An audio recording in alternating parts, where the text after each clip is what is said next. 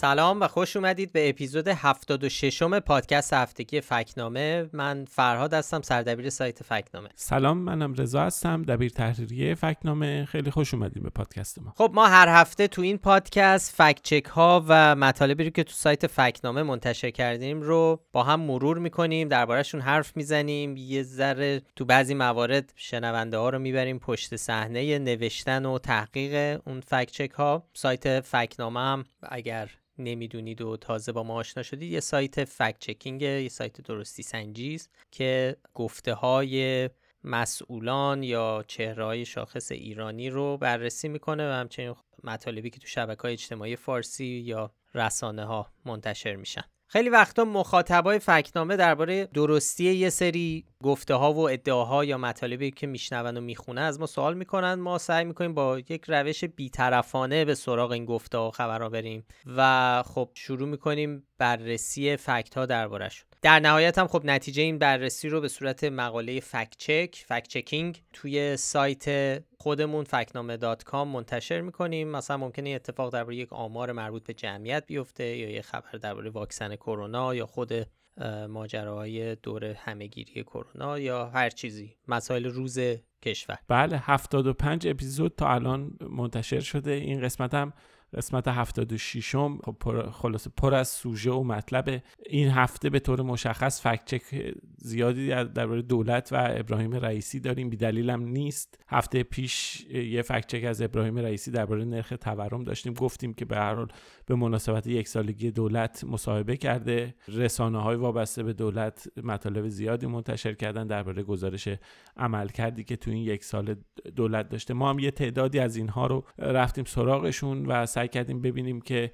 این چیزهایی که به عنوان گزارش عمل کرد گفته شده چقدر به واقعیت نزدیک بودن کدوم درست بودن کدوم گمراه کننده و کدوم نادرست. خب ابراهیم رئیسی درباره ایجاد شغل آمار داده. خبرگزاری ایرنام که خب ارگان رسمی دولته درباره رونق سینماها صحبت کرده. همینطور درباره مشترک های فیبر نوری و زیرساخت اینترنت حرف زده شده و هر کدومشون برای ما سوژه فکت چک بودن که حالا خیلی سریع با کمک رضا مرورشون می‌کنیم. این هفته سراغ یه سوژم رفتیم در واقع سعی کردیم به یه سوال جواب بدیم اینکه عبارت پادمان که این روزها توی خبرهای مربوط به مذاکرات هسته‌ای زیاد میشنویمش چیه؟ سعی کردیم درباره این تحقیق بکنیم و نتایج تحقیقمون رو در اختیار مخاطبان قرار بدیم. دو سه تا فکت هم داریم که یه مقداری خب فضاش متفاوته با این هاست. یکی درباره ادعای کباب کردن سربازان اوکراینی به دست روسا یه جوری سوششی یکی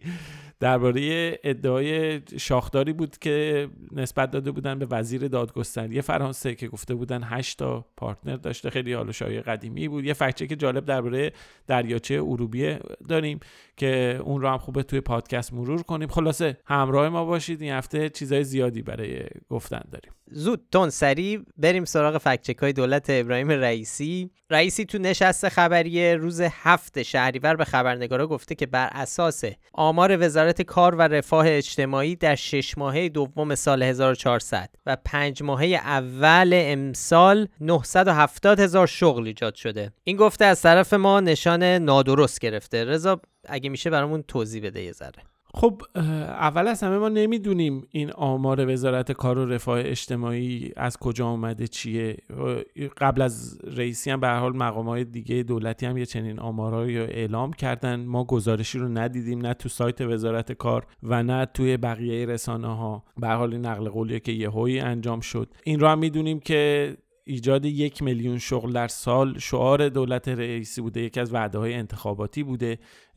محمد مخبر معاون اول رئیسی رئیس ستاد اجرای فرمان امام هم هست گفته بود که آره این خیلی درباره این صحبت کرده بود که دولت رئیسی خیلی به این مسئله یک میلیون شغل در سال تاکید داره و اینا. حالا به حال ما رفتیم سراغ آمارها. خب معتبرترین مرجع آماری که درباره آمار اشتغال داده منتشر می‌کنه مرکز آمار ایران به طور فصلی میاد آمارها رو اعلام می‌کنه و این آمار تا بهار 1401 در دسترس یعنی ما سه فصل رو داریم که می‌تونیم اونها رو نگاه بکنیم و این ادعایی که مطرح شده رو با اونها بسنجیم. پس وزارت تعاون و کار رفاه اجتماعی که رئیسی بهش استناد کرده اصلا همچی چیزی منتشر نکرده. نه ندیدیم. اتفاقا خیلی گشتیم. لاقل عمومی نیست. آره لاقل عمومی نیست چون ممکنه که اصلا اونجا یه چیز دیگه رو منتشر کرده باشه یه آمار دیگه رو گفته یه شاخص دیگه رو گفته باشه.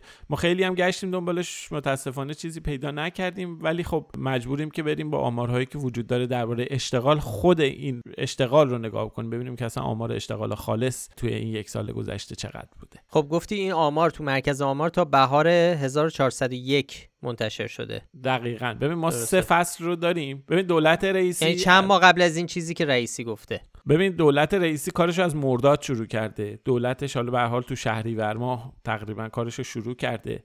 ما فکر می‌کنم منطقیه که بیایم آمار پاییز 1400 زمستان 1400 و بهار 1401 رو بگیریم به عنوان یک دوره نه ماه, سه فصل و اون رو بیایم بسنجیم ببینیم که چه جوریه. خب این کارو کردیم تو مطلب مشخصه. خب نمودار درست کردیم. توش تغییرات سالانه چهار تا شاخص رو به طور مشخص. یکی جمعیت افراد شاغل اونایی که شاغلن کار دارن. جمعیت بیکار جمعیت افرادی که در واقع آماده کار بودن ولی کار پیدا نکردن. جمعیت در سن کار و جمعیت فعال اقتصادی رو مشخص تو این آمارها. اونها رو برداشتیم و با هم بررسی کردیم. جمعیت فعال اقتصادی تعریفش چیه؟ جمعیت فعال اقتصادی جمعیت آماده به کاره. یعنی که ببین ما یه جمعیتی داریم در سن کار.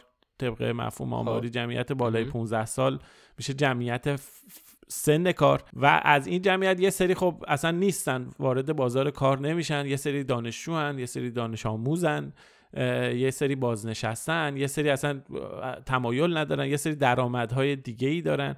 یعنی درآمد تو بخش تولید فعالیت نمی‌کنن. اینها جمعیت غیر فعال محسوب میشن. اون جمعیتی که آماده کار هستش تو یعنی تو بازار کار هستش اهم از شاغل و بیکار این میشه جمعیت فعال اقتصادی. خب خیلی جالبه. با وجود اینکه تو این دوره یعنی تو این سه فصل 719 هزار نفر به جمعیت در سن کار اضافه شده یعنی اما سن 15 سال و بیشتر. دقیقا دقیقا. اینا 719 هزار نفر بیشتر شدن توی یعنی اون بازه زمانی میانگین سه تا فصل. ولی ده هزار نفر از جمعیت فعال کم شده. یعنی رئیسی داره تو شرایطی میگه 970 هزار شغل ایجاد کردیم که طی سه فصل ده هزار نفر هم از جمعیت فعال کم شدن دیگه. آره دیگه به عبارت دیگه ده هزار نفر از بازار کار خارج شدن. البته خب عدد مهم اینجا توی این فکچه اشتغال خالصه یعنی اون جمعیت شاغله.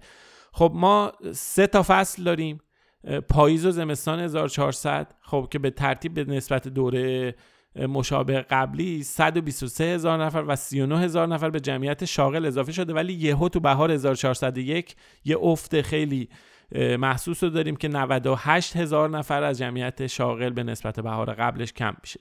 جمعش میشه چقدر؟ یعنی در واقع اشتغال خالص تو این سه فصل میشه 21 هزار نفر بیشتر شده. یعنی نه تنها نزدیک به 970 هزار نفری که رئیسی گفته نیست بلکه می‌بینیم خیلی فاصله داره و فقط آمار اشتغال خالص 21 هزار نفر بیشتر نیست. یعنی اگه ما بخوایم آمار رئیسی رو قبول کنیم باید فرض کنیم که وقتی تو این سه فصل 21 هزار نفر بیشتر رفتن سر کار تو فصل تابستون امسال یعنی در عرض سه ماه یهو بیشتر از 950 هزار نفر رفتن سر کار. این دو ماه رو نداریم دیگه. این دو ماه رو نداریم. آمارم یعنی نه فقط ما نداریم که رئیسی نام ندارن چون مرکز آمار سه ماه یه بار میره این آمار آره. آمارگیری می‌کنه اشتغال رو. یعنی اونا هم دسترسی ندارن به چنین آماری.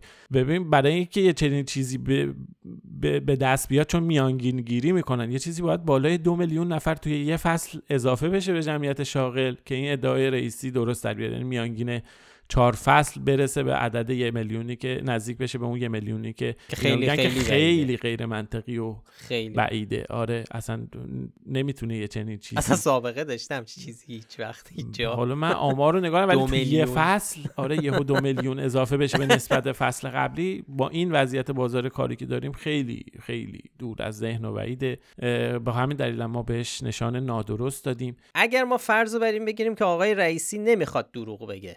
اصلا ما که نمی‌دونیم که ایشون نیتش چی بوده. چی میشه که همچین عددهایی اعلام میشه؟ یعنی می‌خوام ببینم حتی اگر فرض رو بر این بگیریم که کاملا یک اشتباه صادقانه میشه در واقع. یعنی بدون ممکنه. نیت سوء خب؟ چی میشه؟ اصلا امکان داره که می‌خوام ببینم چه سناریو. من چون می‌خوام بهترین حالت رو بگیریم دیگه. فرض بریم بگیریم که هیچ قصد گمراه کردن مردم هم اینجا اصلا نه وجود نداشته باشه. چی میشه که امکانش هست اصلا همچین عددهای عجیب غریبه چطور میشه ببین یه نفر بگه. یه چیزی رو دقت بکنیم. ما داریم اینجا درباره اشتغال خالص صحبت می‌کنیم. یعنی اینکه وقتی میگیم 21 هزار نفر به آمار اشتغال خالص اضافه شده یه تعدادی جمعیت به بازار کار اضافه شدن شاغل شدن یه تعدادی از شاغلا رفتن بیرون. خب اون خ... چیزی که باقی میمونه رو ما خالص میگیم. ببین فرض کنیم 970 هزار تا شغل ایجاد شده. به این معنیه که 951 هزار نفر شغل هم از دست رفته. ممکنه آه. که اون وزارت کار اومده باشه مثلا یه بر یه اساسی. مثلا اینو قبلا در زمان احمدی نژاد هم داشتیم. بر اساس آمار تامین اجتماعی. چقدر تعداد بیمه اینقدر تعداد بیمه شده اضافه شده ولی از اون طرف یه تعدادی هم رفتن بیرون. یعنی این اتفاق افتاده. یه چنین چیزی ممکنه ولی خب در حالی که چنین آماری وجود نداره و منتشر نشده خب این حرف چه اساسی داره؟ ما نمی‌دونیم. اگر آماری هستش آمار موضوع محرمانه و خاصی هم نیست. گزارش عمل کردم هست. قاعدتا باید منتشر می‌شد ولی حالا به دلایل نامشخصی منتشر نشده یا خیلی محدود منتشر شده در حدی که ما با اینکه گشتیم نتونستیم پیدا بکنیم. در نتیجه الان با استناد به این آمارهای مرکز آمار و این چیزهایی که واقعیت های آماری که درباره اشتغال تو ایران وجود داره ما چاره نداریم جز این که به این گفته نشان نادرست بدیم. اما اگر هم که این آمار وجود داشت این گزارش 970 هزار تا شغل مثلا هم در دست بود. خیلی معتبرم بود. ما می‌تونستیم بهش استناد بکنیم. بازم حرف گمراه کننده می‌شد. چون اشاره نکرده که 970 تا اضافه شده 951 از دست رفته. به این اشاره نکرده گمراه کننده. ولی حالا که الان هیچ چیزی نیست ما بهش نشان نادرست میدیم. یه ادعای دیگه ای که سریع هم می‌تونیم بررسیش کنیم یه گفته دیگه رئیسیه. اونم درباره دسترسی مردم ایران به فیبر نوری بوده. گفته ظرف یک سال یک و نیم میلیون مشترک به فیبر نوری دسترسی پیدا کردن که این هم نشان نادرست گرفته تو فکنامه. به آماری که رئیسی داره بهش اشاره می‌کنه خب اصل آمار وزارت ارتباطات گزارشش هم منتشر کرده سازمان تنظیم مقررات. اونجا میگه کل خانوارها و کسب و کارهایی که به پوشش فیبر نوری دسترسی دارن تحت پوششن بیش از یک میلیون و هفتصد هزار خانواره و این در واقع به نسبت آماری که پارسال وجود داشت 822 هزار تا افزایش پیدا کرد. یعنی جمعیت تحت پوشش 822 هزار تا افزایش پیدا کرده نه یه میلیون و 500 تقریبا نصفه این رو هم باید در نظر بگیریم. این پوشش متفاوت هم است از این که کاربرایی که دارن الان از فیبر نوری استفاده می‌کنن. ببین مثل لوله کشیه. لوله کشی انجام شده. مثلا تا دم خونه اومده ولی خب کسی استفاده نمی‌کنه. کل تعداد کاربرایی که دارن از فیبر نوری الان تو ایران استفاده می‌کنن حدود 363 هزار کاربره. و چیزی که امسال اضافه شده 57 هزار کاربر به جمعیت مشترک ها اضافه شده. فاصله عددام زیاده دیگه. رئیس چون آره. رئیسی گفته پوشش فیبر نوری یک و نیم میلیون خانوار افزایش یافته. خب در حالی که طبق آمار رسمی نصف این در یک سال گذشته انجام شده تازه همه خانوارها تحت پوشش هم از فیبر نوری استفاده نمی‌کنن. دقیقا. به حال به یه دلایل مختلفی ترجیح میدن از ارتباطات ثابت استفاده نکنن. یعنی کل کار برای فیبر نوری رو اگه حساب کنیم به جمعیت کل تحت پوشش تقریبا یک پنجمشون اونایی که امکان استفاده از فیبر نوری دارن از اون استفاده می‌کنن. دلایلش هم حالا مختلفه در حوصله این فکت چک ما و این بحث نیست. خب ولی دسترسی دارن. دست می‌تونن استفاده بکنن ولی استفاده نمی‌کنن از همراه استفاده می‌کنن. به جای اینکه بیان از ارتباطات ثابت بخوان از فیبر نوری استفاده بکنن. ترجیح خب ولی که امکانش از... که فراهمه دیگه. امکانش فراهمه آره. ولی خب حالا اصلا یه نقدی هستش یه نقد خیلی جدی وجود داره که حالا که الان به هر دلیلی مردم ترجیح میدن که از ارتباطات ثابت استفاده نکنن چرا اینقدر هزینه زیر ساخت میشه که بیان حالا فیبر نوری رو گسترش کنن؟ یکی از بحثایی که خیلی جدی جریان داره. توی پادکست سکه که یه مصاحبه دو قسمتی هم داشت با آذری جهرومی وزیر قبلی ارتباطات. توی اونجا هم اتفاقا بحث این مطرح میشه که چرا اصلا الان تمایل به استفاده از همراه بیشتر از ثابته تو ایران. این حالا بحث خیلی بحث داغی داره که دربارهش صحبت می‌کنن خارج داده ولی واقعیت اینه که این آماری که رئیسی داده درست نیست و خیلی هم اختلاف داده رئیسی ما, ما به این گفتش نشان نادرست دادیم ولی یه گفته دیگه هم درباره زیرساختای ارتباطی داره. یه جمله دیگه هم داره که ما فکت چک کردیم. که اونجا گفته بود که مشکلات موجود در کیفیت اینترنت ایران نتیجه تکمیل نشدن زیرساختها در دولت‌های گذشته است که ما اونجا بهش نشانه گمراه کننده دادیم و کلا رفتیم سراغ موضوع زیرساخت در ایران. آره حالا همونطور که خودت هم گفتی این ادعا که بگیم سرعت اینترنت تو ایران به خاطر نبود زیرساختاست حرف حرف گمراه کننده ایه. چون واقعیتی که در تو رسانه های مختلف دربارش گفته شده و خب خیلی هم تو شبکه های اجتماعی تو شیش ماه اول سال 1401 دربارش نوشتن اختلال های گسترده در دسترسی به اینترنت بوده. مثلا بعضی گزارش ها توضیح میدن که اصلا نوع این اختلال ها متفاوت بوده. مثالاش رو هم تو مطلبی که تو سایت فکنامه منتشر کردیم آوردیم. مثل مثل قطع شدن اینترنت کند شدن شدید اینترنت تو اردیبهشت. مثلا 26 روز اختلال گسترده بوده. وی پی ها فیلتر شکنا فعال شدن قفل کودک. خیلی از اختلال های منطقه‌ای نه همه اینا نشون میده که مسئله فقط زیرساخت نیست. بله اگه زیرساخت های ارتباطی تو ایران توسعه پیدا می‌کرد احتمال اینکه سرعت اینترنت در نهایت بیشتر بشه خب زیادتر میشه. ولی اینکه بگیم سرعت اینترنت به خاطر کمبود زیرساخته حرف گمراه کننده ای این گزارش ها و اقداماتی که برای محدودیت دسترسی به اینترنت تو دولت ابراهیم رئیسی اتفاق افتاده خب اونم بخش دیگه ای از واقعیت سرعت اینترنت در ایرانه که خب اینجا بهش اشاره نشده دیگه. به همین خاطر ما به این گفته رئیسی نشان گمراه کننده دادیم. دقیقا. یعنی اون که سرعت یعنی پهنای باند اینستاگرام رو میارن پایین در اینا اینا ربطی به زیرساخت نداره. در واقع مراجع دیگه آره دارن تصمیم می‌گیرن و به دلایل دیگه ای که حالا خودشون دارن دارن یه کارایی انجام میدن. این دیگه به طور مشخص ربطی به زیرساخت نداره و مردم هم که در واقع کاربرام شکایتشون اغلب از وضعیت اینترنت در ایران ناظر به همین مشکلاتیه که از یه جاهای دیگه ای داره میاد و متاسفانه تحمیل میشه. فقط من اینم بگم که شاید برای کسایی که آشنا نباشن با این نشانهایی که ما میدیم گمراه کننده تعریفش در سایت فکنامه اینه که گفته یا آمار نادرست نیست اما به گونه ای بیان شده تا بر فکت مهمی سرپوش بگذارد یا واقعیت را منحرف کند. از اول اپیزود ما چند بار نشان گمراه کننده دادیم تعریفش اینه برای کسایی که حالا بخوام یادآوری بکنیم که فرقش با نادرست چیه. دقیقا. نادرست که نادرسته دیگه تعریفه. الان که گمراه کننده چی دادیم؟ گمراه کننده دو تا نادرست دادیم این اولین گمراه کننده بود. این اولین گمراه کننده بود؟ یه گمراه کننده دیگه هم داریم. آره آها داریم. آره من آره یه گمراه آره من چرا فکر کردم گمراه قبلش تو ذهنم بود که گمراه کنه. یه گمراه کننده دیگه داریم. اونم یه گزارش بود که خبرگزاری ایرنا منتشر کرده بود که توش گفته بود فروش سینما در سال اول دولت رئیسی 220 درصد رشد کرده. خب این گمراه کننده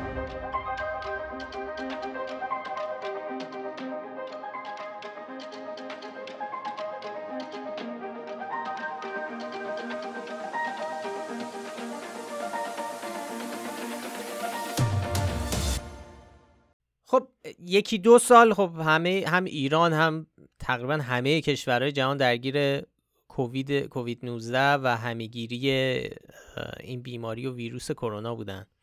خیلی از تجارت ها خرید و فروش ها مسائل مربوط به گردشگری فعالیت فرهنگی هنری اینا همه به حالت تعطیل در اومدن یا خیلی خیلی محدود شدن. محدودیت ها تو ایران هم خب بود دیگه.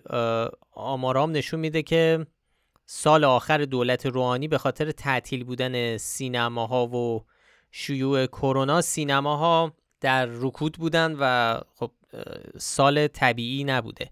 ایرنا حالا یه گزارش نوشته و توش گفته که بله دولت چنین کرد و چنان کرد و با تدبیر این دولت فروش سینماها طی یک سال 220 درصد رشد کرده. خب ما رفتیم سراغ آمارای رسمی آمارایی که خب خود دولت هم به اونها استناد می‌کنه. به طور واضح مشخصه که تعداد کل تماشاگران سینمای ایران تو سال 99400 به طرز قابل توجهی کم شده. ببین چهار سال قبل یعنی سال 95 25 میلیون نفر. حالا من حدودی میگم. رفتن سینما 96 بوده 22 میلیون نفر. 97 بوده 28 میلیون نفر. 98 بوده 26 میلیون نفر. یه چنین آماری بوده. یعنی تا قبل از کرونا بین 22 تا 28 میلیون نفر می‌رفتن سینما.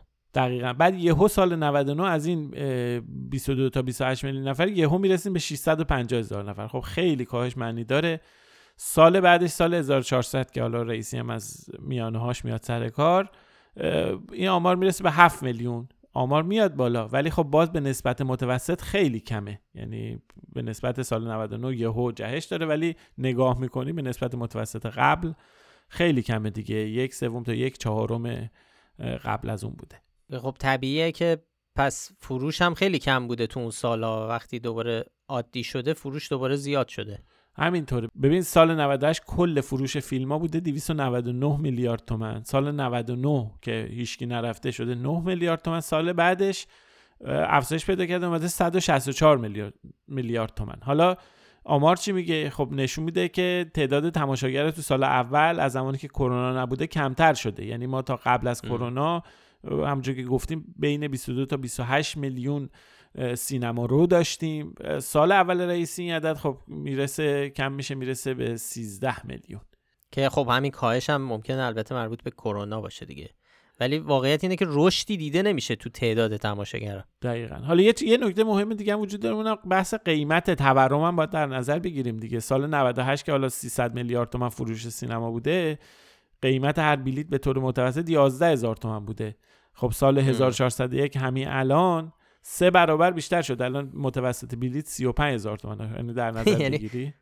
یعنی اومدن تورم رو گذاشتن به حساب موفقیت دولت. یعنی بلیت گرون شده گفتن این رشد گیشه و فروش بوده. آره خب به هر حال این موضوع مطرح میشه. توی ایرنا هم در واقع به این استناد کرده و به همین دلیل هم خب ما بهش نشان گمراه کننده دادیم دیگه. خب یه گمراه کننده کلاسیک بود به نظرم. یعنی آره دیگه یعنی عدد درسته ولی علتشو نمیگن چرا عدد اینه. چرا عدد آره. انقدر بعدم با یه سال خاص میرن در نظر می‌گیرن. یعنی انگار آره. با جر... نمیرن بگن که به نسبت میانگین ما یک سومیم. میگن که ما به نسبت به نسبت در واقع فروشمون آره به نسبت سال گذشته که یه سال تعطیلی بوده انقدر افزایش پیدا کرد. خب این میشه که گمراه کننده های کلاسیک. یه چیز شبیه اینم اگه یاد باشه سر فروش فروش نه آمار کشت خشخاش یا تریاک بود تو افغانستان که می‌گفتن با با اومدن آمریکا یه رشد خیلی عجیبی داشته. خامنه ای هم میگه که بعد از اینکه آره. آمریکا میاد افغانستان رو اشغال می‌کنه رشد تریاک 50 بعد نمیگه که طالبان اومدن همون سال اول ممنوع کردن رشد تریاک تقریبا چیز یعنی کشت تریاک تقریبا نه نه سال قبلش. 2000 سال 2000 تقریبا به صفر می‌رسه. به خاطر طالبان ممنوع می‌کنه 2001 که آمریکا میاد چون طالبان میره کنار برمیگرده حالت عادی یعنی برمیگرده به حالت قبل از سال 2000 آره. جدولش هم که نگاه کنی یهو فقط سال 2000 که میفته پایین تو آمار. یعنی به جای که بگن آمریکا که اومده وضعیت یعنی تغییری نکرده وضعیت برگشته به همون حالت قبلی. میان با یه سال خاص که صفر بوده حساب می‌کنن خب شما هر چیزی رو تقسیم بر صفر کنی اصلا می‌رسی به بی‌نهایت. اینکه نشون دهنده دستاور رو عمل کرد نیست همیشه به یک سال خاص شما بگردی یه دونه از بیون پیغمبرا جرجیس رو انتخاب کنی باش مقایسه بکنی خب این گمراه کننده میشه دیگه. نکته اینجا اینجا اینجا هم همینه اینجا هم همینه. با یه سال عجیب غریب مقایسه کرده بعد میگه 220 درصد آره 220 درصد آره. رشد نجومی داشتم آره خلاصه باید حواس همه جمع باشه که چون با, با آمار خیلی راحت میشه دروغ گفت. با آمار حتی درست. من اصلاح کنم دروغ میشه گمراه واقعیت یعنی رو آره واقعیت رو آره ما کلمه دروغ خیلی نمی‌خوایم استفاده کنیم. مثلا یه ترمی هست فراد جان حالا چند وقت پیش داشتم روش کار می‌کردم برای یه چیزی درباره روزنامه نگاری داده و دیتا ژورنالیسم اصلا یه ترمی برای اعتبار سنجی داده ها و اینا هستش که چجوری آمارها و داده ها آدم رو ممکنه گول بزنن. یعنی یک بله. چیزایی که یه بخشایی که توجه نکنیم. در کنار چیزهای دیگه نذاریم. مقیاس بهش ندیم. اینها می‌تونه یه تصویر گمراه کننده در واقع به دست بده و ماها رو گول بزنه. این واقعا یه ترم هستش دربارهش تحقیق زیاد شده. تو کلاس های روزنامه نگاری تدریسش می‌کنن کتاب نوشته شده. خیلی چیز جالبیه. امیدوارم یه روزی فرصت فراهم بشه مفصل بتونیم درباره اینا صحبت بکنیم. یه عالمه مثال بامزه داره اینا رو برور کنیم. خیلی چیز جالبیه. یه کتاب معروف هم هست به اسم The Tiger That Isn't. ببری که نیست. در واقع اصلا تمام این کتاب اصلا درباره اینه که چطور با اعداد و ارقام اعداد و ارقام رو درست بخونیم. چطور می‌تونه اعداد ارقام یا آمارهای این شکلی که درستن اصلا بر اساس واقعیتن ولی بر اساس اینکه چطور بخونیم و چه استفاده بکنیم چی رو حذف کنیم چی رو بزرگ کنیم یا چی رو کوچیک کنیم چی رو نادیده بگیریم میشه واقعیت رو تحریف کرد و یه تصویر کج و موجی از واقعیت داد. الان افشین دوام می‌کنه میگه داریم خارج است خارج است موضوع حرف وقت پادکست ولی یه دونه مثال خیلی جالبی که من دیدم ببین نشنال ریویو که حالا یک رسانه محافظه کاره. یه بار یه نموداری منتشر می‌کنه از تغییرات درجه حرارت توی بازه 200 ساله. بله. این نمودار رو خیلی بزرگ منتشر می‌کنه. یه نمودار قشنگ شما میلهیه می‌بینیم. هیچ تغییری شما این نمودار رو می‌بینید؟ می‌بینید که از 1800 خورده ای تا 2020 هیچ تغییری در درجه حرارت جهان اتفاق نیفتاده. اینجا بله. این مقیاس اشتباه نمودار می‌تونه ما رو گول بزنه. چون در واقع دامنه تغییر درجه حرارت یک, یک تا دو درجه است. یعنی ما داریم درباره یک و نیم دو درجه صحبت می‌کنیم. معلومه که توی نموداری که نمودار وایش 100 تا درجه داره خب معلومه که این تغییر یک دو درجه دیده نمیشه. این یکی واقعا نمونه های خیلی جالبش بود که من خیلی در واقع جالب بود برام دیدم. یا عالمه تو همون کتابی که شما گفتی هم مثلا مثال های بی‌نظیری هستش که خوبه که یه بار وقت بشه دربارهش صحبت بکنیم. درسته. ما اصلا حتی یه اپیزود از ویدیوهای مکتب خانه که داریم تو منتشر می‌کنیم اپیزود آخر اصلا موضوعش هم همینه. چطور با آمار فریب می‌خوریم؟ که به همین موضوع هم می‌پردازه. به زودی حالا منتشرش می‌کنیم. خب برگردیم به فکت چک هامون فکت حالا به نظرم خب دیگه ماراتون فکت چک های ابراهیم رئیسی هم تموم شد. یا دولت به طور کلی. مثل همیشه خب اینا رو ما خیلی سریع رد شدیم. تمام این موضوعی که گفتیم هر کدوم یه مقاله دارن روی سایت فکنامه می‌تونید برید ببینید.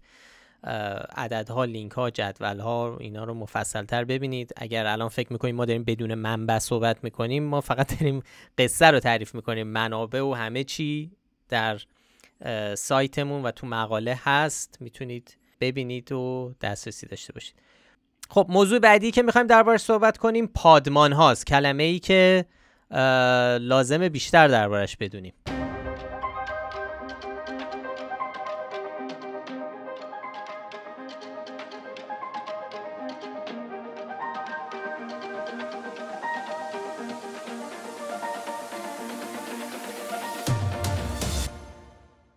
توی مقدمه پادکست هم گفتیم که این عبارت پادمان برای کسایی که خبرهای مربوط به مذاکرات هسته ایران و غرب رو دنبال می‌کنن واژه‌ایه که خب خیلی شنیدن و بهش برخوردن. ما این هفته مطلبی منتشر کردیم. مطلب بسیار مفصل و ولی خیلی جالب. توضیح دادیم اصل این واژه یعنی چی و کلا چه ابهامهایی درباره ابعاد نظامی پرونده هسته ایران وجود داره. خب این مطلب رو ما با یه نقل قول از ابراهیم رئیسی توی کنفرانس خبری شروع کردیم که گفته بود وقتی حرف از مذاکره است باید تمامی موضوعات پادمانی حل و فصل شه.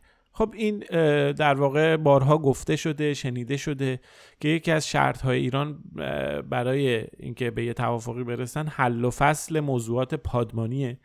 از اون طرف خب کشورهای دیگه و طرفهای دیگه مذاکرات میگن که نه تا وقتی که موضوع پادمان در واقع مشخص نشه روشن نشه توافق به انجام نمی‌رسه. ما به یه نقل قول از رافائل گروسی ارجاع دادیم دبیر کل آژانس بین‌المللی انرژی هسته که میگه قطعا بدون دریافت پاسخ معتبر از ایران پرونده تحقیقات پادمان ها را نمیبندیم. خلاصه اینجا این پادمان تبدیل شده به یه مسئله ای که حل و فصل مناقشه در واقع بازگشته به برجام و اینها وابسته به اونه.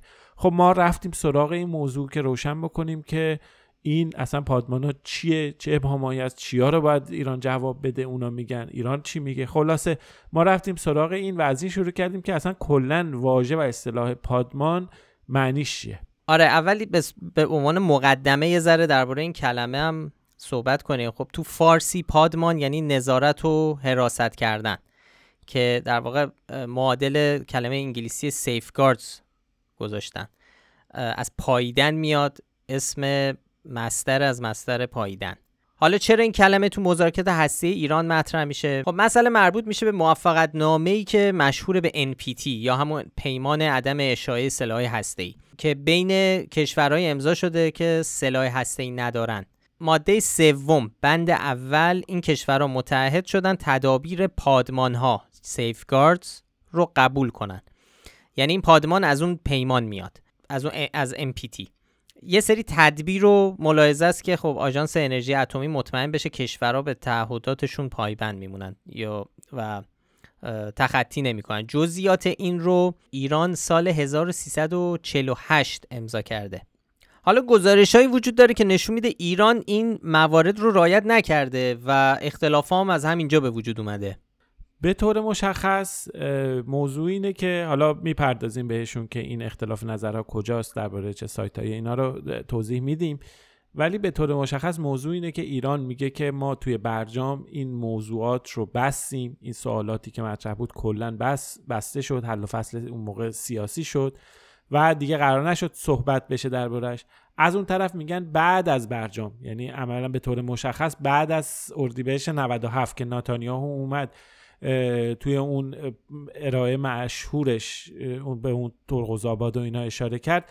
اسنادی در واقع اسناد تازه‌ای منتشر شد که بعدا آژانس هم به طور تلویحی اصالت اون سندها رو اغلبشون رو تایید کرد. که نشون میده که به حال یک فرایندهای اتفاق افتاده و ایران پاسخ و توضیحی بهشون نداده. اگرچه اون مسئله در زمان برجام بسته شد ولی اسناد و گزارش های جدیدی اومده که به حال کل مسئله فعالیت های هسته ایران رو وارد این مرحله جدیدی کرده که حالا توضیحات می‌خواد که بهش می‌پردازیم. ببین به طور مشخص موضوع درباره مسائل پادمانی درباره چهار تا مکانه. یکی انبار ترقوزآباده که خیلی اسمش رو شنیدیم. یکی کارگاه متالورژی اورانیوم شیان لویزانه. یکی کارخانه فراوری اورانیوم تهرانه. و یکی هم سایت تست انفجار, انفجار مریوان توی آباده کرده تو مریوان کردستان حالا اینا ما تو مطلب دونه دونه اینا رو اومدیم بهشون اشاره کردیم عکس رو منتشر کردیم توضیح دادیم دربارهشون و در واقع سعی کردیم ببینیم که موضوع صحبتی که داره میشه چیه. این رو توضیح بدیم به زبان ساده به ساده ترین زبان ممکن توضیح بدیم که ابهاما سر چیه درباره چی این وسط اختلاف نظر وجود داره. آژانس چه سوالی می‌پرسه و ایران چه پاسخی میده؟ اگه موافقین؟ بریم سراغشون. یکی یکی اینا رو یه بررسی بکنیم. اولی خب مثلا انبار ترغوزآباد عکس ها هست. نشون میده که این محل به سرعت تخلیه میشه. سال 2018 در واقع آژانس متوجه میشه. جمهوری اسلامی در حال پاکسازی این سایت. تصاویر ماهواره هم ماهواره تجاری هم این تحرکات رو ثبت کردن. آژانس یه بازدیدی سال 97 از این سایت انجام میده. اونجا گزارش می‌کنن که نمونه هایی از محیط برداشتن که نوعی از اورانیوم فراوری شده اونجا بوده که با هیچ کدوم از فعالیت های تبدیل اورانیومی که قبلا اعلام کرده بودن خب مشابهت نداشته. این یه در واقع ابهام جدیدیه که به وجود اومده. مکان بعدی بحث کارگاه متالورژی اورانیوم شیان توی لویزانه که آژانس بین‌المللی خب اینا قبل وجود داشته. توی دهه 80 وسط بازرسیاش یه سندی رو پیدا می‌کنه که شرح نسبتا مفصلی از مراحل ساخت بمب اورانیومی غنی شده است. خب این فعالیت ها توی اسنادی هم که منتشر شد میگن که نگاه در واقع اونجا گفته شده تحت نظر محسن فخریزاده بود که بالا چند وقت قبل ترور شد. یه چیز دیگه هم که مرتبطه با اینجاست ابهام و ابهام وجود داره. تست انفجار در سایت پارچینه که تو سال 1383 انجام شده بود. یه محفظه انفجار خاصیه. توی سایت عکساشو گذاشتیم. در واقع اونجا توضیحات دقیق رو دادیم. اتفاقی که افتاده بود این بود که یه آغازگر نوترونی رو منفجر کردن. اسنادی که حالا بعدا منتشر شد نشون می‌داد این انفجار توی چه جور محفظه ای رخ داده. توی آرشیو اسناد هسته گفته شده که محمد مهدی تهرانچی مسئول این بخش بوده. که این آقای تهرانچی استاد فیزیک دانشگاه شهید بهشتی بود که حالا بعدا هم عضو هیئت امنای دانشگاه آزاد شد و رئیس دانشگاه آزاد هم شد تو سال 97 از سال 2020 هم به همراه چهار نفر دیگه به دلیل مشارکت تو برنامه اتمی تو لیست تحریم های آمریکا هم هست. اسفند 1400 بود که آژانس بین‌المللی انرژی اتمی گزارش داد. فعالیت های لویزان در واقع این سایتی که الان توضیح دادیم این گزارش نشده و نقض توافقنامه پادمان ها با ایرانه. یکی دیگه از سایت هایی که محل اختلاف کارخانه فراوری اورانیوم تهرانه. کارخانه تهران تو روستای مبارکی است که جنوب شرق ورامین میشه.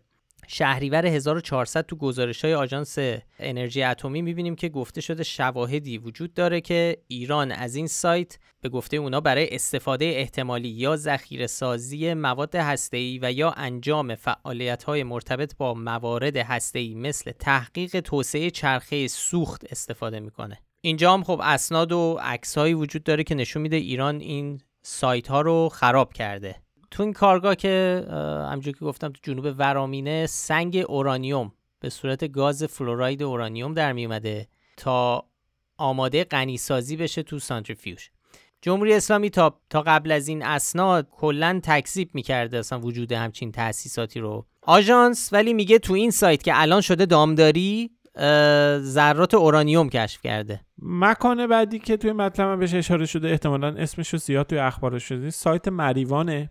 که توی آباده تو استان فارس یعنی توی مریبان کردستان ربطی نداره. اونجا هم ابهامایی وجود داره. آژانس احتمال میده که اینجا محل آزمایش مواد منفجره در فضای باز باشه. یعنی یه سناریوی شبیه انفجار پارچین مطرح میشه توی اون محفظه که الان صحبتش رو کردیم. ولی خب توی فضای باز.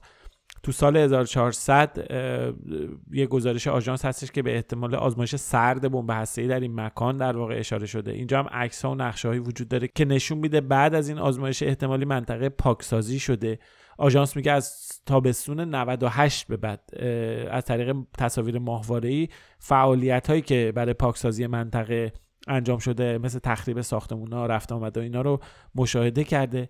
یه چیز جالبم که توی گزارش آژانس اومده اینه که میگه این کامیونایی که توی سایت مریوان بودن همون کامیونایی که قبلا تو انبار ترغوزآباد تو تصاویر ماهواره ای دیده شده اینا ویژگی های مشترکی دارن که اینم نکته جالبیه. خلاصه مقاله‌ای که روی سایت منتشر کردیم پر از جزئیات و عکساس خب نشون میده که به هر حال جدایی از اینکه این مذاکرات به چه نتیجه می‌رسن این تعهداتی که ازش داره صحبت میشه چی بوده؟ آژانس بین‌المللی انرژی اتمی چه ابهاماتی رو در گزارشاش آورده که خب ایران رد می‌کنه تمام این ادعاهای آژانس رو؟ ایران رد می‌کنه و تاکید داره روی حل و فصل سیاسی ماجرا. یعنی میگه بیایم فنی بذاریم کنار. اصلا کلا اینجا یهو توی توافق بگیم اینا بسته شد. دیگه از این به بعد بسته شد. هم کاری که توی برجام هم اتفاق افتاد. ببین ادعای طرف ایرانی که میگه تکذیب می‌کنه. اما نکته اینجاست که به هر حال طرف این ور با جزئیات جزئیاتی که توش مکان مشخصه زمان مشخصه احتمال اینکه چه اقدامی انجام شده مشخصه. حتی آدرس افراد گفته شده. ما گفتیم به فخری زاده و تهرانچیه و حتی در این حد اشاره شده. ببین با جزئیات این طرف داره ابهام ها رو مطرح می‌کنه سوال ها رو مطرح و عکس های ماهواره ای و عکس های ماهواره ای دقیقا با سند داره مطرح میشه. از اون طرف ماجرا جمهوری اسلامی صرفا کلی تکذیب می‌کنه. ما تقریبا توضیح کلی ندیدیم. به صورت عمومی درباره اینها بیاد مطرح بکنه. به هر حال بخشش به سلامتی شهروندان ما مرتبطه. بحث حالا مطالبی که درباره پخش اورانیوم در اطراف تهران گفته می‌شد. این چیزا رسما با سلامتی افراد مرتبطه و یا اورانیومی که تو دامداری پیدا شده اصلا. دقیقا. اینا واقعا نگران یعنی تاسیساتی که قبلا تاسیساتی بوده جاش دامداری که ساختن. یعنی به جای اینکه یعنی توقع منطقی اینه که حتی صرف نظر از مذاکرات و مسائلی که توی مذاکرات احیای برجام پیش میاد منطقا اینه که جمهوری اسلامی باید بیاد این ابهام ها رو برطرف بکنه و توضیح بده که تا الان این کارو نکرده در حالی که اونور در واقع با استناد به جزئیات تصاویر تصاویر ماهواره عکس در واقع موقعیت مکانی زمان چه اتفاقی افتاده فرد تمام اینا رو داره وقتی مطرح می‌کنه خب منطقا نشون میده که وزن ادعایی که اونور داره مطرح میشه با وزن این که جمهوری اسلامی فقط میگه نه اینا نیستش اصلا همخوانی نداره و نیاز داره مسئله روشن بشه. از مطالبی که تا الان توی این اپیزود گفتیم و چند تا مطلب دیگه هم که بعد از این می‌خوایم بگیم اگه هیچ کدوم رو نخوندی نخونیم این یه دونه می‌دونم خیلی هم مفصله. تقریبا شاید مثلا یه رب وقت می‌بره خوندنش. ولی بسیار چیز خوبی در اومده. ما خیلی افتخار می‌کنیم به مطلب نهایی. چون پر از عکس و قدم به قدم خواننده رو می‌بره جلو با اسنادی که وجود داره عکس های ماهواره و این قضیه رو خیلی خوب روشن می‌کنه که همکارمون سهیل زحمت اصلیشو کشیده. آره خیلی مطلب خوبیه زمان دقیقش هم که برآورد کرده اون بالا نوشته رو سایتمون نسخه جدیدش نوشته چند دقیقه منم از رو همون گفتم. آره دیگه حالا روندش کم دقیقه. ولی خب بخوایم عکس و اینا رو نگاه بکنیم و بعضی جمله رو بعد دو سه بار بخونیم و اینا بیشتر تو نیم ساعت حالا آقا نترسون. من دارم میگم خیلی مطلب که برن من یه 17 رو آوردم پایین کردم 15 خلاصه آره خب اگه بخوایم وقت بذارین رو عکسا آره طولانی تره میارزه. خیلی خوندنی شده. حالا سایتمون هم که می‌دونم یه ذره یه ذره که نه به شدت فیلتره در ایران و به همین راحتی نمیشه رفت رو سایت ما یه ذره باید وی پی و اینا را بندازه آدم. ولی می‌دونم سخته. واسه همین میگم اگه هیچ مطلبی رو از تو این چیزا نخوندید به خاطر این برید ببینید حتما. خب اینم از مقاله ما درباره پادمان ها و اصلی ترین هایی که درباره پرونده هسته ایران وجود داره فکت چک بعدی که میریم سراغش اصلا کلا یه جور دیگه است. مربوط میشه به یه ادعای شاخدار درباره وزیر پیشین دادگستری فرانسه.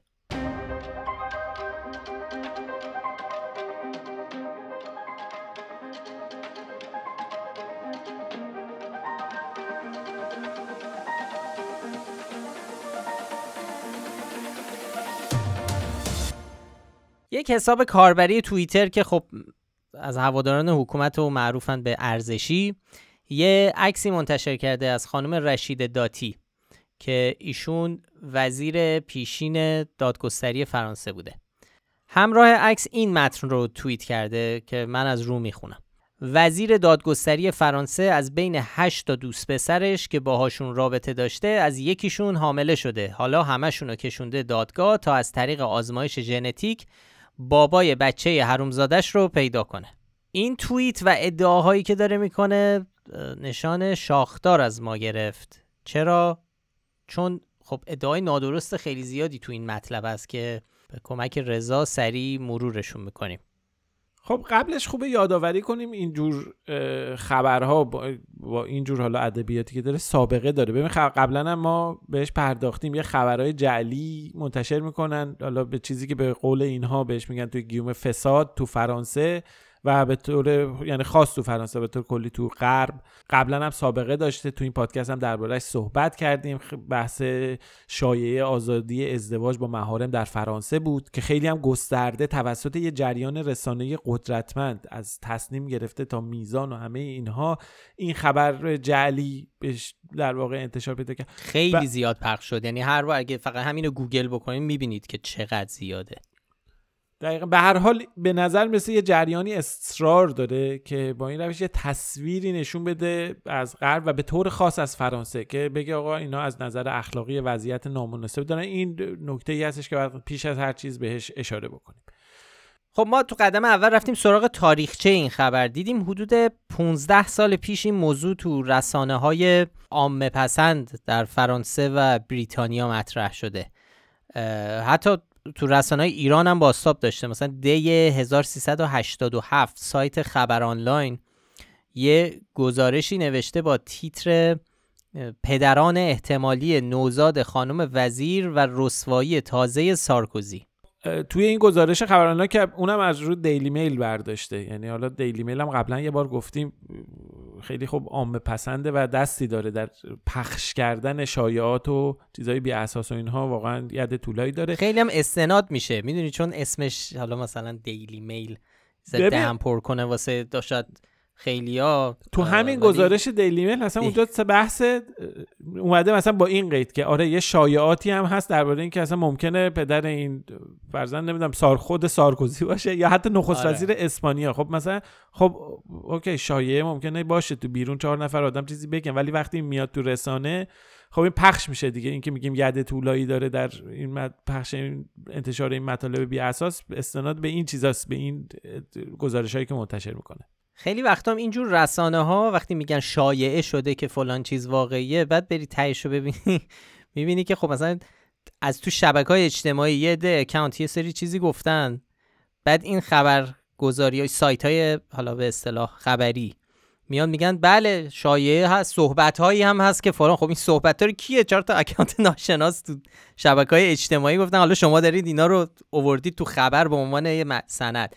دو روز دیگه هم بعد بعد این چی میشه؟ این چرخه ادامه پیدا می‌کنه دیگه. باز سایت های دیگه منابع دیگه میگن آ دیلی میل گفته. حالا نمیگن دیلی میل خودش باز از یه بعد خود اونایی که شایعه درست. کردن بعدا میگن بیا ببین دیدی اثباتش نگاه کن اینم این, این خیلی تکرار میشه این خیلی معموله تو دنیای misinformation می‌خواستم بگم که ما از این دیلی میل ها خیلی داریم تقریبا نمی‌دونم حالا نسبت بگم چند درصد ولی خیلی از این دیلی میل ها زیاد داریم ایران. تو ایران خیلی حالا دیلی میل یه کلاس و یه چیز حداقل ظاهر حرفه‌ای را حفظ می‌کنه. اونا ظاهر حرفه‌ای هم چیز نمی‌کنن. ولی به هر حال ببین خب خود این خبر خود این ماجرا یه وجه جنسی داره یه جذابیتی برای حالا مخاطبای عام ایجاد می‌کنه. به هر حال سوژه خوبیه برای یه نشریه عام پسند بره سراغش و حالا تیچ بزنه مثل مثلا رابطه یک زن با هشت مرد بنا یعنی این جاذبه که استفاده کردن برای اینکه کلیک بخورن مطلب دیده بشه و این کارو کردن. اما خب واقعیت چیز دیگه یه ماجرا اینجوری نیست. خانم رشید داتی از سال 2007 تا 2009 وزیر دادگستری فرانسه بوده. خب یه چهره جذاب رسانه‌ای بوده اون اولین مقام عالی رتبه بوده که از یه خانواده مهاجر می اومده و تو فرانسه به این مقام می رسیده بعد خب باردار میشه تو سال 2008 خب فرزند ایشون سال 2009 به دنیا میاد در حالی که خب به صورت رسمی و متعارف همسری نداشته. اون موقع مردم نمی‌دونستن پدر این بچه کیه. خب شایعه پخش میشه به وجود میاد.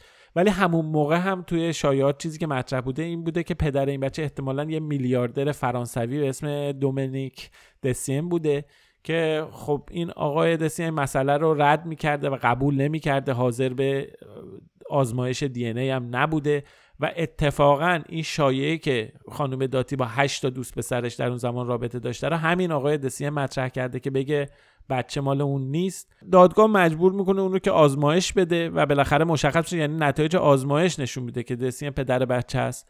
این دادگاه هم حکم میده سال 2014 که این رو تایید می‌کنه. دادگاه تجدید نظر هم دو سال بعد تو سال 2016 دیگه در واقع این حکم دادگاه رو تایید می‌کنه و دیگه قضیه روشنه. یعنی اینکه ما بیایم 5 6 سال بعد از اون ماجرا دوباره این خبر فیک بیاد و دست به دست بشه واقعا دیگه الان دیگه از یه حدی گذشته و و موضوعیتی دیگه نداره مطرح کردنش. پس خانم داتی که اولا الان وزیر دادگستری نیست برخلاف اون چیزی که گفته میشه قبلا بوده. این بحث هشت دوست پسر همزمانم داشتنش اساسا سندی براش وجود نداره. یه اتهامیه که آقای دسین پخش کرده. خلاصه با مردی در رابطه بوده و بچه هم از همون مرده. اصلا هشت نفری وجود نداشتن که اینا رو بخواد ببره دادگاه و ازشون تست بگیره. این کلا یک چیز ساختگیه. یک نفر رو متهم, که نه یعنی انگشت اشاره به سمت یک نفر بوده و اون یک نفر هم ثابت شده که پدر بچه است. به حال تک تک جزئیات این خبر نادرسته. ما هم بهش نشانش شاخدار دادیم. سالها هم هست که داره تو خیلی از سایت های خبری میچرخه و تجربه ما نشون میده که معمولا هم با این فکت چک ها متاسفانه خیلی جلوی اونا رو نمی‌گیره که بخواد پخش نکنن. فقط لاقل کمکی که می‌تونه بکنه اینه که به مخاطباست که اگر چیزی رو اگر برن سرچ بکنن حداقل شاید فکت چک ما بیاد بالا که ببینن که یا اگر دوباره کسی چنین حرف رو زد لینک فکت چک ما رو براش بفرستن. خیلی هم می‌بینیم این کارو می‌کنن توی شبکه بله. اجتماعی بله. که خیلی هم اتفاق خوبیه. ارشاد علیجانی روزنامه‌نگار و فکت چکر فرانس 24 هم بود که خیلی یعنی زودتر از ما توییتی درباره این ادعا زد و کوتاه توضیح داد که ماجرا از چه قراره. به حال لینک ها و عکس ها و گزارش مفصل هم تو سایت هست. می‌تونید اونجا بهش مراجعه کنید و ببینید کلا ماجرا از چه قراره. خب حالا که اسم ارشاد علیجانی اومد یه اولا که خب به همه توصیه می‌کنم یکی از روزنامه نگاران خیلی خوبه و که حوزه کاریش خیلی نزدیک به کار ماست یعنی فکت چکینگ و روزنامه نگاری تحقیقیه. اگر تو شبکه های اجتماعی می‌تونید فالوش بکنید بکنید حتما. خیلی تحقیقات و مطالب خوبی منتشر می‌کنه. یه فکت چک خیلی کوتاه درباره ماجرای خوش شدن دریچه ارومی هم انجام داده بود که بد نیست اینجا بگم. یه ویدیویی منتشر خب می‌دونید حتما شنیدید که تو این روزهای اخیر تقریبا چیزی از دریچه ارومیه باقی نمونده و بخشای بزرگی از این دریاچه خوش شده. حالا تو این گیرودار یک ویدیویی باشگاه افسران جنگ نرم منتشر می‌کنه که در واقع انگار ساحل دریچه ارومیه رو نشون میده و نشون میده که آب داره موج امواج میاد به ساحل و دریاچه پر آبی رو نشون میده.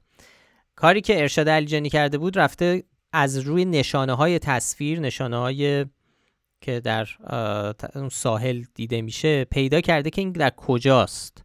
کجا فیلم برداری شده؟ و خیلی جالبه می‌تونیم ببینید که در تو حساب توییترش هست. اولا فهمیده کجاست؟ در واقع یک بخشی از بخش کوچکی از دریچه ارومیه است که هنوز آب داره انگار در واقع یک گودال آب انگار در مقایسه با مساحت اصلی دریاچه. و این همون قسمت رو داره نشون میده. خب چون تو افق میره دیگه ما بقیهش رو نمی‌بینیم که تقریبا همه دریاچه خشکه. و خب مقایسهش کرده با عکس های ماهواره‌ای سال 2001 تا 2020 و نشون میده که دقیقا تقریبا تنها جایی که کمی آب مونده همون بخشیه که ازش فیلم برداری شده و منتشر شده به عنوان سند خشک نشدن دریاچه ارومیه. که خب کار خیلی جالبیه. به این کارم خب میگن geolocate کردن. یعنی که بتونیم بفهمیم با نشانهایی تو تصویر پیدا بکنیم که دقیقا یک فیلم یا یک تصویر کجا برداشته شده. این کاریه که ارشاد علیجانی کرده بود و منتشر کرده بود. به نظرم خیلی جالب بود. ما هم ریتویتش کردیم. حالا که هنوز رو بحث اخبار نادرست در شبکه های اجتماعی هستیم بریم سراغ یه فکچک که خیلی عجیب بود.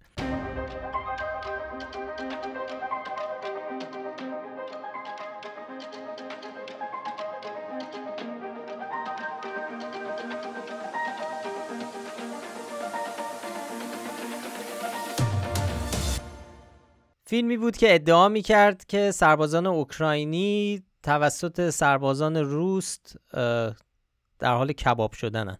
کباب به معنی واقعی یا یعنی به سیخ کرده بودن رو داشتن اینجوری میچرخوندن و اینا. ویدیو رو می‌خوای تو خودت توضیح بدی یا من توضیح بدم؟ ویدیو چندشیه یعنی اینو بگیم خب بذار من توضیح بدم. شما بگو. ویدیو آره این از اون ویدیو از اون فکت چکاییه که همه تو تیم به هم دیگه پاس میدن که کی انجام نده به خاطر که باید به ویدیو چندش چیزی ولی خب قصه این حالا ویدیو برای کسی که ندیدن و احتمالا هم نمی‌خوان ببینن هرچند ببینن هم اتفاق نمیفته چون واقعی نیست. چیزی که نشون میده این ویدیو لاشه بزرگیه که به سیخ کشیده شده. خب قشنگ دو تا پا داره زانو داره و ادعا شده که اینا سربازان اوکراینی هن و روس ها گرفتن اینا رو به سیخ کشیدن دارن کباب می‌کنن. تعدادشون هم زیاده. نشون داده میشه سری در واقع کباب داره میشه سری چیزها پاهام بسته شده و ولی خب خلاصش اینه که ما متوجه شدیم گشتیم و فهمیدیم که این اساسا ربطی نه به جنگ داره نه به اوکراین نه به روسیه. این در یونان در یک حالا یه فستیوالیه و اینا هم گوسفندن. گوسفند کباب کباب گوسفنده. ولی خب احتمالا به خاطر اندازه این گوسفندا پاهاشون و, و اون شکلی که بسته شدن یه حالت شبیه پای انسان شده بود و خب خیلی ولی خب خیلی مثلا خودت خودت هم می‌گفتی با اینکه می‌دونی گوسفنده بازم چندشه. آره حالا خود گوسفندش هم برای خیلی الان واقعا بله بله. خیلی نه خب چندش که بود ولی اینکه خب بدونی آدم. گرفتن اینجوری این همه تعداد آدم نبوده. خلاصه اینم یه فکچکی بود که بالاخره قاطی پادمان و ابراهیم رئیسی و نمی‌دونم فیبر نوری از اینا ما به تورمون می‌خوره. آره این تو سایت های فارسی هم پخش شده بود در واقع. خیلی از از حالا جزو اون فکت جزو اون اطلاعات نادرستیه که وارداتیه. یعنی ترجمه میشه و تو شبکه های اجتماعی فارسی هم پخش میشه.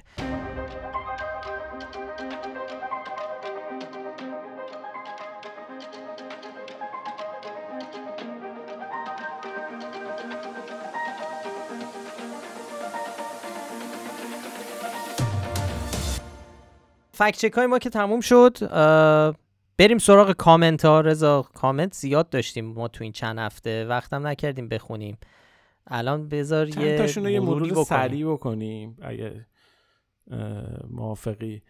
یه دونه در واقع قبلا هم دوستان لطف داشتن به ما و گفتن پیشنهاد موضوع کردن. توی Castbox دوباره یکی از دوستان برای ما نوشته بود که یه fact check بنویسیم درباره موضوع فولاد و فساد در فولاد گزارش تحقیق تفحص مجلس. دفعه پیش من عرض کردم که واقعا موضوع خیلی گسترده تر از اونه که بشه رفت فکت چکش کرد به اضافه اینکه اطلاعات و چیزهایی که بشه باهاش ادعای مطرح شده در این گزارش رو سنجید به صورت عمومی در دسترس نیست نمیشه به صورت مستقل اینا رو تایید یا تکذیب کرد. ولی ابعاد بسیار بسیار جالب و خوندنی داره این گزارش مخصوصا یه تصویری از در واقع گریزگاه های فساد سوراخ های فساد ترسیم می‌کنه در وضعیت مثلا مالکیت این شرکت های بزرگ خصوصی سازی اینا خیلی قابل مطالعه است. من این گزارش رو مفصل یعنی خوندم وقت گذاشتم خوندم خیلی هم طول کشید ولی اینکه بتونیم بیام حتی جمع و جورش بکنیم واقعا از حوصله کار ما بیشتره و قابل فکت هم نیست خیلی بخشش. اما پیشنهاد اگه اجازه بدین پیشنهاد می‌کنم پادکست دغدغه ایران آقای محمد فاضلی رو. این قسمت اپیزود آخرش رو گوش بکنیم اونجا مفصل گفتگو کرده با آقای میسم هاشم خانی که اقتصاددانه با اون در واقع درباره وجوه این گزارش صحبت کرده. خیلی من که گوش دادم کلی برای من نکته آموزنده داشت. پیشنهاد می‌کنم اگه وقت و حوصله دارید این اپیزود رو هم بشنوید. چند نفرم ایراد فنی گرفته بودن که صداهامون لول نیست. یعنی صدای یکیمون بلندتر از اون یکی. نمی‌دونم حالا یا ایراد ما یه بخشیش هم ایراد ما هست به خاطر که سرمون رو مثل که این ور اونور می‌کنیم صدامون ضعیف و قوی میشه. ولی خب کار می‌کنیم روش. ایشالله که ببینیم درست بشه. ایشالله. یه دوستی حالا دوست که میگم خیلی ایشون با ما دوست نیست. اه، تو Castbox رو خیلی از اپیزودهای ما کامنت گذاشتن. و خب خیلی طرفدار کاری که ما می‌کنیم نیستن انتقاد داره به ما. آقای حسین رستگار یه جا تو- ولی تو یکی از کامنت ها خب خیلیاش جواب خاصی نداره نظرشونه. ولی یه جا گفتن که انتقاد کردن به ما که ما گفتیم احتمال وقوع کودک آزاری تو غرب به صفر رسیده با یه سری قوانین. به ما گفته چقدر خوبید شما احتمال صفر و یعنی به کنایه گفته. که قطعا ما با توضیح بدیم. ما, ما نگفتیم احتمال کودک آزاری به صفر رسیده اتفاقا توضیح دادیم که چقدر دادگاه تشکیل شده این و این مسئله در غرب وجود داره. بحث سر این بود که وقتی چنین قوانینی هست احتمالی که چنین بروشورهایی در مدارس توضیح بشه. اشاره می‌کنم به یه اه، فکت چکی که ادعا می‌کرد یه سری بروشورهایی که داره پدوفیلی رو ترویج میده و تبلیغ می‌کنه. ما دربارهش حرف زدیم تو اپیزودا ما داریم میگیم بر اساس به خاطر وجود چنین قوانینی اصلا احتمال اینکه چنین بروشورهایی تو مدارس توضیح بشه نزدیک به صفره. آقای رستگار اگه یه بار دیگه گوش بدن احتمالا این سوء تفاهم بر طرف میشه. جای دیگه هم خب گفتن وقتی از انگلیسی ها و بهایی و غمزنی دفاع کردید دیگه فهمیدم چه خری هستید. دور از جون شما آقا بعد نشه دیگه بقیهش هم چقدر یه جای دیگه هم گفتن چقدر سختتون میاد بگید بابا آمریکا هم این همه فقیر داره که اشارهشون احتمالا به چک اه، فقر در کلیولنده که ما پنهان نکردیم که فقیر در که ما اصلا به ماجرا نشان درست دادیم اگه یادشون یه باشه توضیحات سر تکمیلی رو گفتیم درباره. فرق نشان ما درست فقط هم دادیم. آره. دقیقا. ب- خب خیلی هم به جز انتقادا خب خیلی هم لطف دارن به ما. آرش گفته که با قسمت اضافه تولید کردن موافقه یا قسمت ویژه ولی مرور فکچک های هفته رو حذف نکنین. گفت معمولا اینجا گوش میدم چی بوده و چه خبر بوده تو مملکت و دیگه چه خالی هایی بستن تو کشور. این بحث خالی بندی رو هم ما نمی‌دونم چه قبلا هم گفتیم. ما اصلا خودمون رو وارد این ماجرا نمی‌کنیم که دروغ کسی میگه یا خالی میبنده چون اینا بحثای اینه که نیت خانیه. ما کارمون ما کاری به نیت یه نداریم چیزی ما از اول واژه- اپیزودم سر ابراهیم رئیسی هم رئیسی هم عرض کردم که ما اصلا کاری نداریم نیت طرف چی بوده که یه جور حرف ما فقط نگاه می‌کنیم این حرف درسته یا غلطه. واسه همین حالا به این بهونه که ایشون فرمودن خالی بندی خالی بندی بار اخلاقی داره. نه نه نه بار در واقع آمدانه داره. می‌دونی خالی بندی رو شما آمدانه انجام میدی ولی بعض وقتا اشتباه کردن. اون ما وارد این چیزا نمیشیم م... به عهده بقیه من. یه پرانتز خیلی کوچیک باز کنم. ببین ما از عبارت درستی سنجی استفاده می‌کنیم تا راستی آزمایی که خیلی بیشتر شاید این ور اونور ازش استفاده بشه. به خاطر اینکه از حتی یک ادعای نادرست یا استیتمنت نادرست یا آمار نادرست ممکنه که دلیل نادرست بودنشون دروغ بودن نباشه. به یه خطایی باشه یه جای آمار بله. اشتباهی باشه برداشت اشتباهی باشه. یعنی ما به طور مشخص اصلا وارد اون مقوله راست و دروغ یعنی اون قضاوت اخلاقی درباره راست و دروغ به صورت آمدانه و خیلی جدی نمیشیم. تا جایی که کاملا فکتا رو میسنجیم و درست یا غلط بودنش رو بررسی می‌کنیم و روی کار ما اینه. یعنی عملا ما دروغ سنجی یا راستی آزمایی یا این کار ما درستی سنجی می‌کنیم به معنی تکنیکی کلمه فکت چکینگ در واقع یه چنین چیزی داره. با قول آقا افشین میگه دروغ درباره آدماست ولی در واقع درست درباره گفته هاست ما تقریبا به یه چنین چیزی قول ناپلون. خب. آره درسته. و خیلی از دیگه از فکت چکرام همین کارو می‌کنن. یعنی از دروغ استفاده می‌کنن. مثلا پولیتی فکت در آمریکا هیچ وقت تاکید می‌کنه. که ما از کلمه لای استفاده می‌کنیم. به جز یک بار در سال که اونم لای آف دی یر دروغ سال رو اعلام می‌کنن که یه کاریه که ما هم خیلی دوست داریم مشابهش رو انجام بدیم. شاید امسال بکنیم آخر سال شمسی تو اسفند. آقا دروغ اگه اینجا ما خواستیم گفتیم. دروغ بگی یه بار ما خودمون به خودمون نادرست دادیم یادتون باشه تو همین پادکست من یه چیزی گفته دادم دروغ که نبود اشتباه کرده بود آره. اشتباه بود دیگه آره آره. دیگه جواد لطف داره به ما شنونده ای با اسم MHS ES گفته خیلی مباحثی که تو اپیزود اپیزودا تو اپ- تو پادکست مطرح میشه بهش کمک کرده که تو جر و بحث با کسایی که خیلی با فکت میونه ندارن. یکی دیگه خنده های آقا فرهاد گفته. خندیده نمی‌دونم. یه مهران لطف داشته به ما. رضا گفته که انقدر نگید مشکل وقت دو ساعتم باشه من گوش میدم. خیلی ممنون. ریحانه حسینی هم یه کامنت برای ما گذاشته گفته چقدر فضای مجازی خوب متن حرفها قابل دسترسی و ثبت شده. قبلا مسئولین یک حرفی می‌زدن فوقش چند تا روزنامه ثبت می‌کرد. بعد خیلی راحت می‌زدن زیرش می‌گفتن یا خبرنگار بد برداشت کرده یا کلا منکرش می‌شدن اما الان تمام حرفها و جملات ثبت میشه حتی پاک بکنن یا ویرایش کنن قابل تشخیصه. فقط مسئله اینه که حجم اخبار و اطلاعات خیلی زیاده و بررسی تشخیص درست و غلط مشکل شده. با کمک دوستانی مثل شما ما رو میگه. که با ریزبینی مطالب رو بررسی می‌کنی بخشی از مشکل حل میشه. خدا قوت عزیزان. خیلی ممنون ممنون. از لطفشون. نکته خوبی رو گفته. ولی خب تنهایی ما کار ما تنهایی فایده نداره. یعنی تا همه همه کاربران یا همه کسایی که در واقع گیرنده اخبار هستن و دارن خبر می‌خونن و در معرض اینجور اطلاعات هستن اگر حساس نباشن به اینکه اون چیزی که محتوا چطور آیا درسته یا غلطه؟ و با شیر نکردن چیزهایی که مطمئن نیستید از صحتشون این تا این کار انجام نشه خیلی فایده ای هم نخواهد داشت. منصور هم لطف داشته به ما و گفت تشکر کرده از ما. ما هم خیلی ممنونیم. عزیز شاپور میلاد ساسان مهدی محسن اینا دوستانی هستن که برای ما کامنت مرحمت آمیز. لطف دارن معمولا کامنت می‌ذارن. شما هم اگه دوست دارید برای ما کامنت بذارید نظرتون رو بگین انتقاد بکنید ازمون خیلی ممنون میشیم ازتون. یه نکته هم بود یه چند نفر از دوستانم درباره اون پادکست شاه و من که دفعه پیش صحبتشو کردیم سوال کرده بودن گفتن اون رو پیدا نمی‌کنن.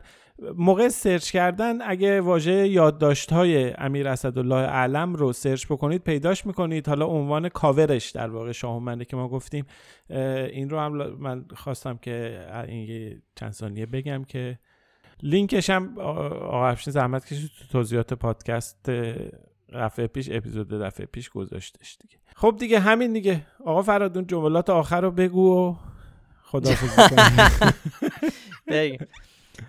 خب جملات آخر ما اینه که ممنون که پادکست فکت‌نامه رو میشنوید. پیشنهاداتتون انتقاداتتون یا هر نظری درباره کار ما داشتید می‌تونید در Castbox تلگرام اینستاگرام توییتر برامون بذارید. ما سعی می‌کنیم اگر لازم باشه حتما تو همین پادکست بهش جواب بدیم بخونیم. ضمن اینکه خیلی خیلی خوشحال میشیم که این پادکست رو به بقیه هم معرفی کنید. برای پیدا کردن ما هم کافیه اسم فکنامه رو به فارسی یا انگلیسی در همه اپ های پادکست جستجو کنید. هر هفته هم که لینک مطالبی رو که بهشون اشاره کردیم تو بخش توضیحات پادکست می‌ذاریم که راحتتر بهشون دسترسی داشته باشید. تهیه کننده پادکست فکنامه افشین صدریه و هیلا نیکو کاورها رو برای ما طراحی می‌کنه و مدیر هنری پادکسته. آدرس سایت ما هم هست فکنامه وقتتون بخیر. تا هفته دیگه خداحافظ.